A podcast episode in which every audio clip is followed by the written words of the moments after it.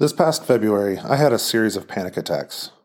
They increased in both frequency and intensity until I had a full-blown nervous breakdown. What followed was a blur of doctor's visits, new medications, unconscious days, and sleepless nights.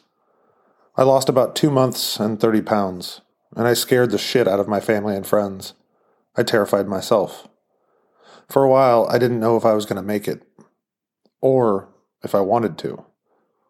But I did.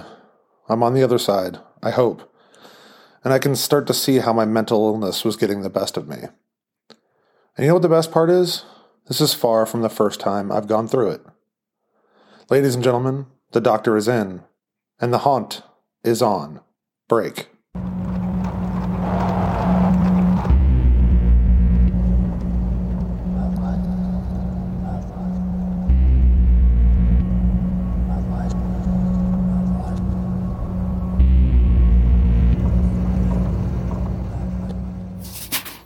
Though it is abundantly clear to me now, I've been suffering with this my entire life, though I've only been officially diagnosed for roughly 15 years.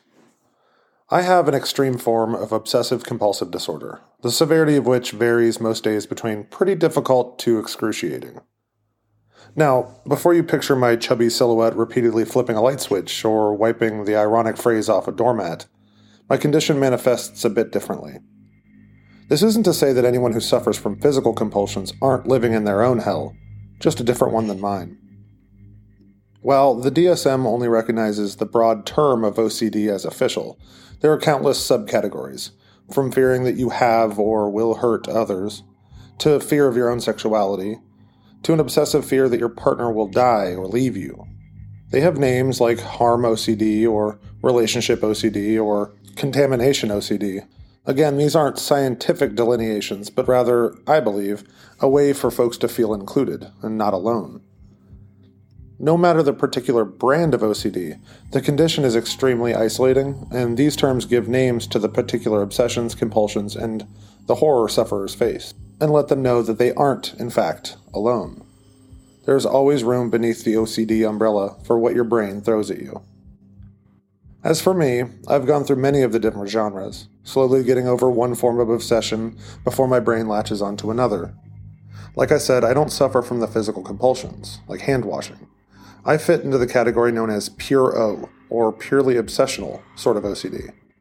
The name is misleading, as there are still compulsions, but they're only mental. It should be called purely mental or non-physical, but whatever. For me, this manifests as such. I'll have an intrusive thought about something I have done or will do, and I'll fixate on that. Most people have these unusual thoughts, like, what if I jump off the platform as the train pulls in? Or, what if I take all my clothes off and start a trash can on fire? And for many, these thoughts or images float away as soon as they appear, and they're dismissed without more than a shake of the head. Maybe it's because I love the horror genre, but in any case, my mind will throw the most atrocious, most deviant, unacceptable, and appalling content at me, and rather than dismiss it as ridiculous and move on, I can't help but try and understand something I never will. Why? Pros refer to this as being an ego-dystonic idea, something that is so opposite of your moral fiber that you can't let the abhorrence go, and you are paralyzed by the notion that, if you can think it, you are capable of it. And it means that the very foundation of who you thought you were is broken, or false. Now, I could ramble on about this for hours, and doing so actually does help quite a bit. But here's a standard line of thinking when a frightening thought enters my mind. Why did I think that? What's wrong with me? There must be some truth to it, or I wouldn't have thought it, right? A good person wouldn't even think those things, let alone do them. You're an imposter, and the thought is a product of your real identity. Everyone will find out soon enough. Then you'll end up in jail, a casket, or living in a makeshift hamlet deep in the woods, waiting for pitchfork-wielding villagers to find you and make you atone. It's brutal, terrifying, and exhausting. Saying it aloud just now, I can see how outlandish it all sounds. And it feels like a dizzying, meaningless spiral. But when I'm actually in one of the episodes, there is no light at the end of the tunnel. Some days are better than others, just as 1 minute or second can feel vastly different than the one before.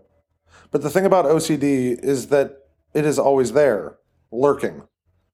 I honestly don't remember even a 5-minute period where I wasn't arguing with my own mind. This is standard operating procedure for me. It's awful, often debilitating, painful, and relentless. But it is who I am. And with nearly 2 decades of therapy and a constant cycle of medication, I am, for the most part, able to manage my symptoms. Though, sometimes I let my guard down, like I did this year, and step into total implosion. These month-long episodes happen every few years, and are precipitated by major life events, like divorce, finishing PhD exams, deaths. This has been one of those times. Many of you know that last year we sold literally everything we owned and moved to Central America. Our dream had come true, but, as life does, a curveball was thrown our way. Family health issues, and luckily, a dream job offer from my partner brought us back to the States. We are starting over, and the year of moving, transitioning, changing, and growing took a toll on me. A much more hefty one than I realized. If you haven't given up and you're still listening, thank you. But why am I rambling on about all this? 1, because I wanted to update you on when new content will be coming out. I've been getting messages about it, and I felt like I owed it to you to give that update. Here it is. Soon. I can't guarantee a date because I'm still trying to get myself back to somewhere close to 100%.